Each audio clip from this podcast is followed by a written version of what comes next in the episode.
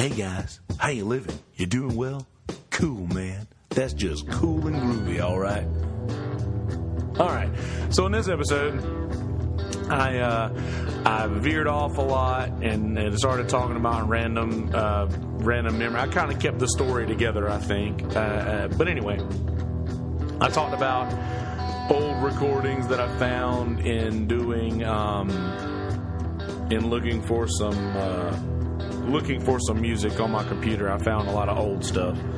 And it was a nice little trip down memory lane, and I sort of narrated that for you a little bit and asked a few questions of my musician friends to find out if they had any similar feelings about their old recordings that I did. So if you are a musician who has recordings of yourself from way back when, let me know what you think about how you sound back then according to now, and or how did that affect you mentally? Like, did you feel the same way that you did when you first heard it?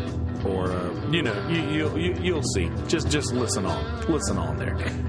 The things I gave you to listen to and watch for this episode, I have to thank Miss Julie Bender for giving me these first two artists to listen to this week, and she was spot on. They were amazing. The Generationals. Listen to the album Con Law, CONLAW, Con Law. Lake Street Dive, live at the Lizard. Is that right? Live at the Lizard Lounge. I couldn't see it all. And Leon Bridges, Good Thing.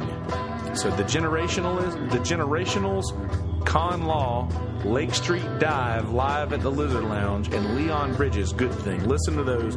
Watch Long Strange Trip, The Grateful Dead Story on Amazon Prime, and watch both Netflix specials of watch Trevor Noah and watch Michael Che. Watch both of those.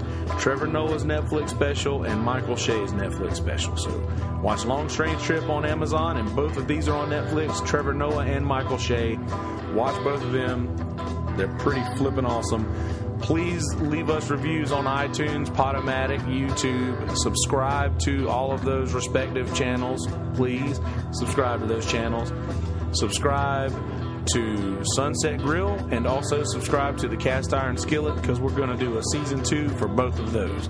Without further ado, here's my stuff, episode number 37. Enjoy, folks. Hey guys.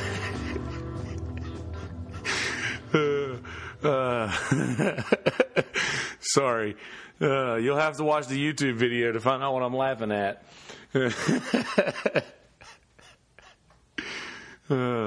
See, I love those things that just come out of nowhere, and I love those things. Those are funny. Anywho, so I was all right. I need to preface this by saying that so I've been making some beats lately, some like rap beats for my buddy Michael Swaim of Small Beans, and one of the tracks that I made is featured on his Tales from the Pit series of podcasts, and so you can listen to Tales from the Pit. Definitely listen to Tales from the Pit. Go subscribe to Small Beans as well. I know that most people who are listening are familiar with Sunset Grill, but Michael did an episode of Sunset Grill with us back in the day, and yeah. So go subscribe to Small Beans and check out all their shit. But Tales from the Pit features one of those tracks that I made for his album. So I thought. We were going through the email chain, and I was looking back, and I was like, man, I knew I had made one more, and I don't think I had sent it yet.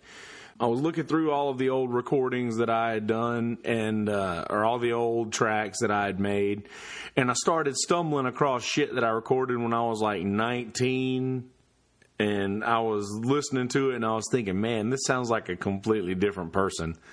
And it really does. In fact, I sent these things to Adam. I sent a couple of them to Adam. He was like, who's that? Like, he sent back, who's that? And I thought he was joking. I was like, exactly. Then when I talked to him again later, he was like, yeah, man, who was that? And I was like, are you serious? That was me, man. Like, no way. But yeah. He wasn't like, no way. He was like, yeah, I mean, it kind of sounded a little bit, but not very much at all. So anyway, I know a lot of my musician friends that have been playing music their whole lives. Recycle. I know a lot of my musician friends that have been playing music their whole lives. I'm sure a lot of them have old recordings of themselves and such, and like music that they recorded when they were young. And I was just wondering if the same thing happens to them that happened to me when they listen to the old stuff. So, like, I pretty much remember damn near everything. And I remembered listening back to these old stuff. I was like, these old songs, I remembered, okay, here comes this time when I messed something up, or this is when I didn't play something right or whatever. And then I was listening for it and I heard the thing that I used to think was a mistake. And then I was like, okay, well, this wasn't so bad. Like, this was much worse back then than it is now than I thought. And actually listened to them in the original recordings, and there was a lot of mistakes that I thought were mistakes then. And then I look back, and it's just like these things add character to the song. Like, they make they really do add so much character to the song. And it was sort of things that I did in my leads back then that I would have considered a mistake. Now I do on purpose for audible reasons. I don't know. It was just really interesting going back and listening to all of those things. And what I consider being a mistake then is actually just really cool now. So I wondered that if anybody else feels that way, like if they were just, 'cause I was embarrassed to share this music with people. Like I would, like, say a few years ago, if it would have been like a few years ago, if somebody would have asked me to hear that stuff, I'd have been like, you don't want to hear that. It's not the best stuff. But then when you go back and listen to, say, like Aerosmith's first album, and like Steven Tyler's voice hadn't even like developed into what it will become yet. So I'm wondering if any of my musician friends out there who do the same thing, like who listen to old recordings of themselves, feel the same way. So let me know about that. Anyway, I'm not sure if it's time that's done this, or if it's just that my style of music now caters to the small imperfections or whatever. But I was very happy with what I heard, and I didn't think I would be. So I texted a bunch of these people last night, or a bunch of these songs last night to a few people, and I sent Brian Jordan, old vinyl collector, the Blue Wrench Brian, he got a shitload of them. And I recorded this stuff, like, obviously when I was 19 years old, and I was very, like, self-conscious about making everything right and making everything perfect and this and that. And I just... almost always my record producer, Fred Shaw, who I learned so much from, would tell me, you know what? You've done this 20-something times, and I would literally do a guitar solo 20-something times. Go back. He's like, now listen to this one right here. And I would listen to it, and I would be like, man, that one was the best one so far. And he was like, yeah, that was the first one.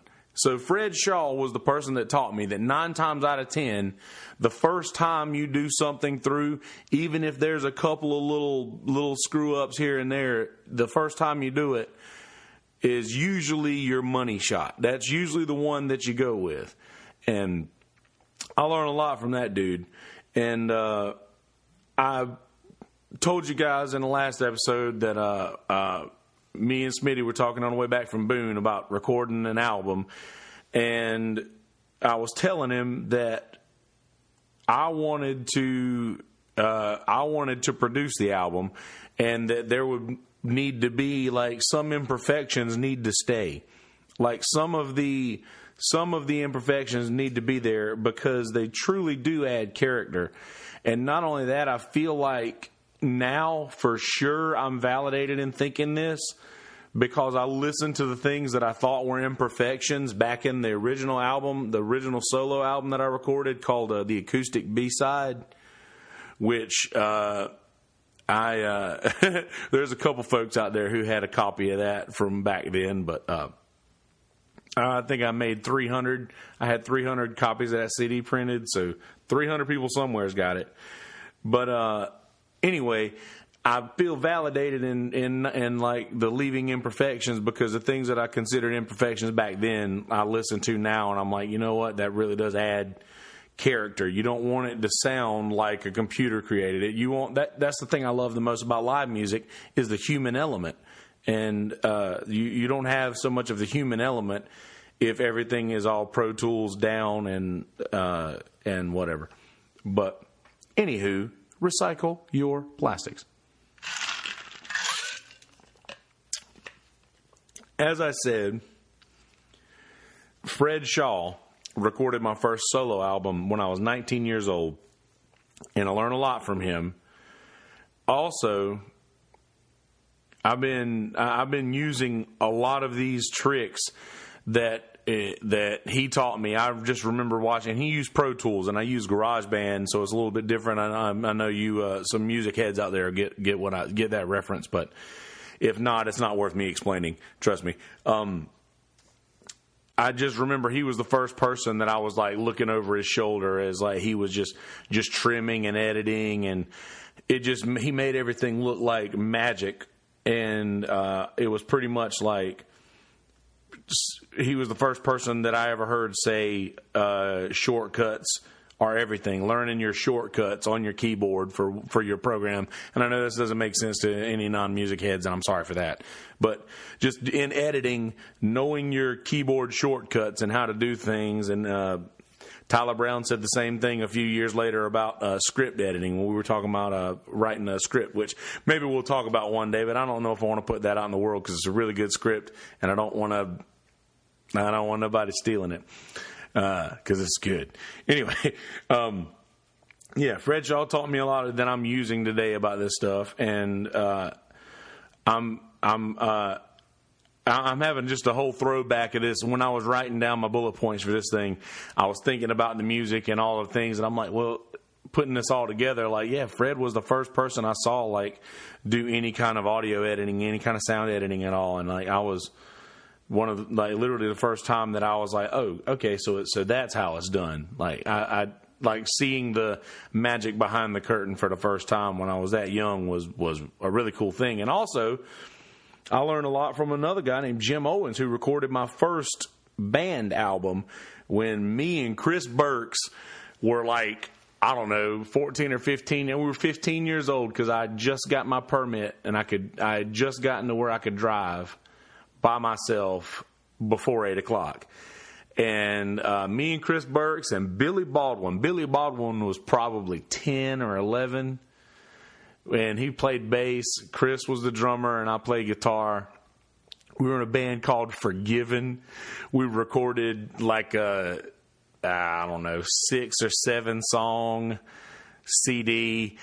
And they did a little write-up into paper about us, and we played all these churches, and we actually went around. When I was 15 years old, my buddy Chris Burke's dad, brother David Burke, drove us around in their Mercury Sable, or yeah, I think, and like drove us to gigs at churches, and we would play and we would do that. Like we would go and like travel around and shit and do like churches and play when we were like 15 years old.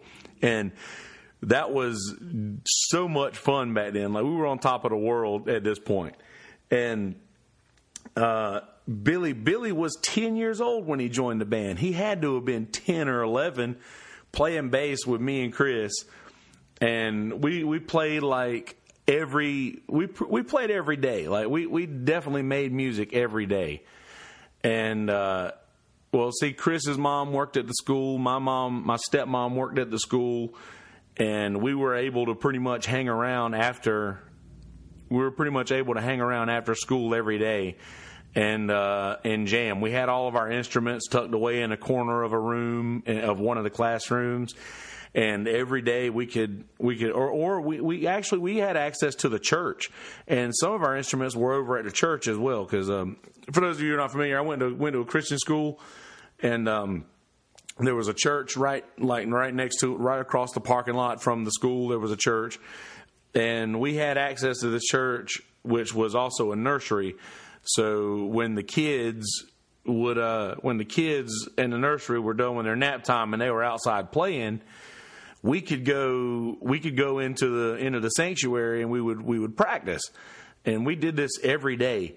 And I was like, we got to where we were obviously doing covers, and that whole first CD that we did were all Christian band covers.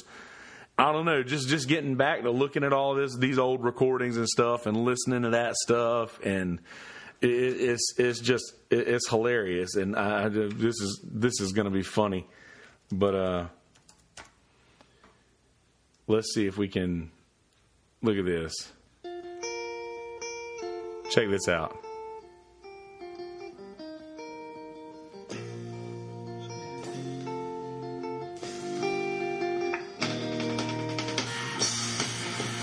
Chris Burks right there. That's me, Chris Burks, and Billy Baldwin. The bass player was 10 years old when he recorded this, and I was 15. Listen to 15-year-old me.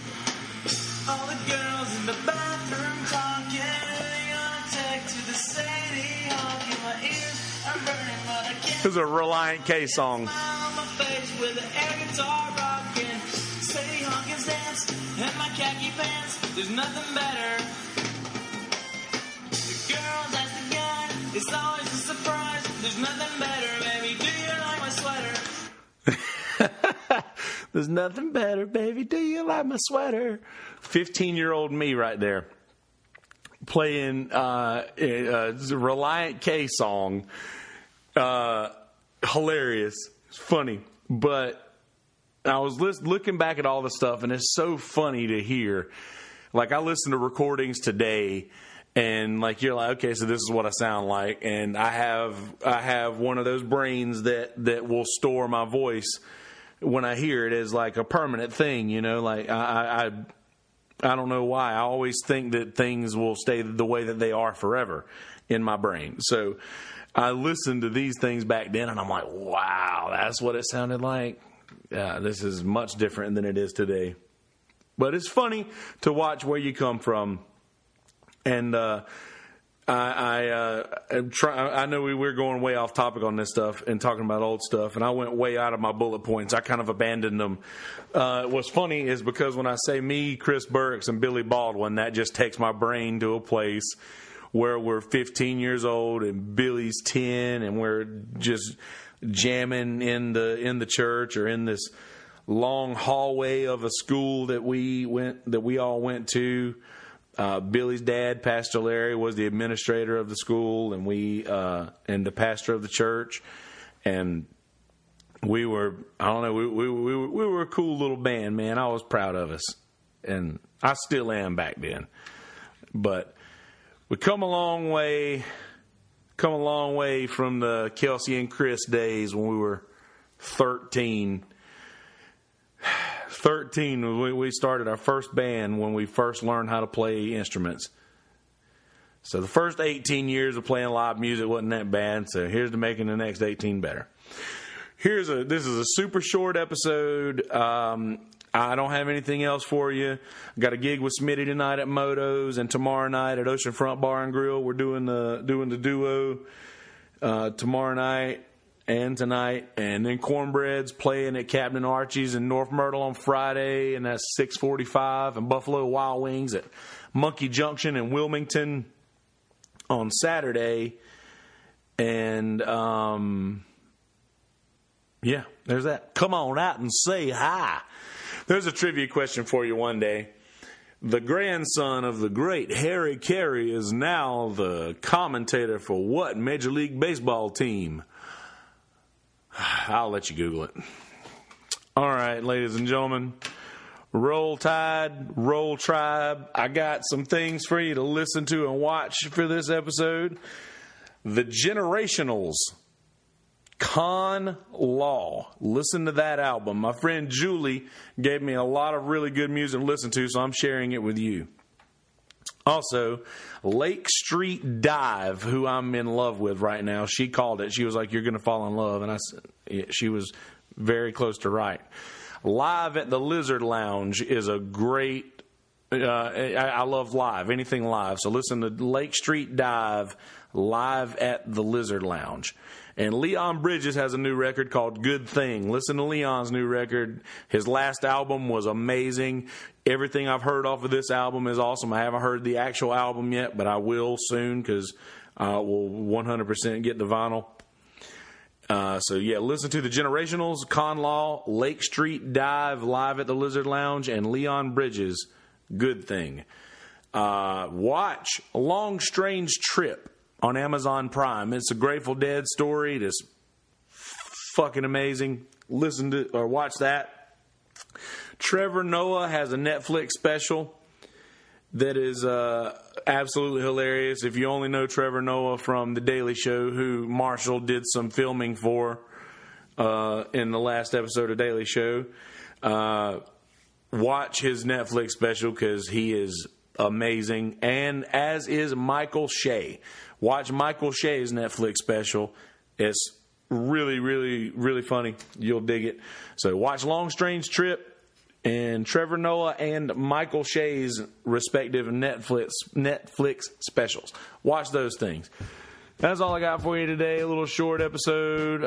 We'll be doing a sports episode as well between now and Sunday. There's been the NBA draft and the Atlanta Braves baseball season and how nobody's talking about it. And we just lost to the Red Legs. We lost the series to the Red Legs. Our bullpen's not doing so well. Neither is our starters. That's the end of my story on sports. We're going to be doing this episode coming up soon. I'll probably get Brother Asher on here, and Jason Summers also wants to come on and talk about some sports, or pest control, or God knows what. Also, another few guests. We got, I think Jen and Jeff Thomas, who I was supposed to do Sunday's episode with, but was postponed because of the Boone situation. I think they're coming back on the 15th of July, if I'm not mistaken. They'll be on that episode. And we're getting to the point now to where our guests have dates set as to when they're going to be here, which is, I'm very happy about that, and that's cool. We're doing big things with this little podcast. Please help us do bigger things. Go to our Patreon and commit to a certain amount that you'd be willing to let us lay hold to, for lack of a better term, monthly. And also check out the GoFundMe. Please leave reviews on iTunes and Podomatic, and please leave reviews on YouTube. Subscribe to everything. Subscribe to my stuff. Also, I did find out for Android users out there. I found out last night at Mako's in Merle's Inlet here that I am now on Google Play. We are now on Google Play in the podcasts. So go search my stuff in Google Play, and you can subscribe there if that makes it easier for you than going through the whole Podomatic route, which by all means, do whatever is easiest for you and makes you comfortable. That was fun, right? So, do that. And subscribe to all of the things. Subscribe to Sunset Grill. We're doing a Sunset Grill Season 2. Those episodes are going to be released probably maybe twice a month, if I had to guess. So they will not be released or much more sparsely than these episodes. So, but subscribe to Sunset Grill. We may be doing more cornbread podcasts coming up soon. Who knows? We may just start recording truck talks. I may do that with Smitty today. We may record a truck talk on the way to the on the way to our gig at Moto's, and we'll I may release that. So yeah, go subscribe to the Cast Iron Skillet. Subscribe to Sunset Grill. Subscribe to all of my stuff podcasts. And go to subscribe to Small Beans as well. Brother Michael Swaim and the whole crew of Small Beans are doing a fantastic job with everything out there. And as far as production, they are way far and way more far than head and shoulders above me. And definitely go listen to that. See how a podcast is really done. But thank you guys for listening. That's all I got for you today. Oh, and I am actually going to put the actual version of Where's My Monster on the end of this episode in the audio feed. So I'm going to, I'll probably, I'm going to put that on there. I was going to leave it playing while or let it play while the YouTube video feed runs. And I may still do that. Who knows? But anyway, I'm going to put that whole song on the end so you can actually hear the actual song that the intro and outro comes from. So there's that. All I got for you. Ladies and gentlemen, thank you for listening. Keep it groovy out there, baby. Keep it groovy, all right. Peace, bitches. Love ya.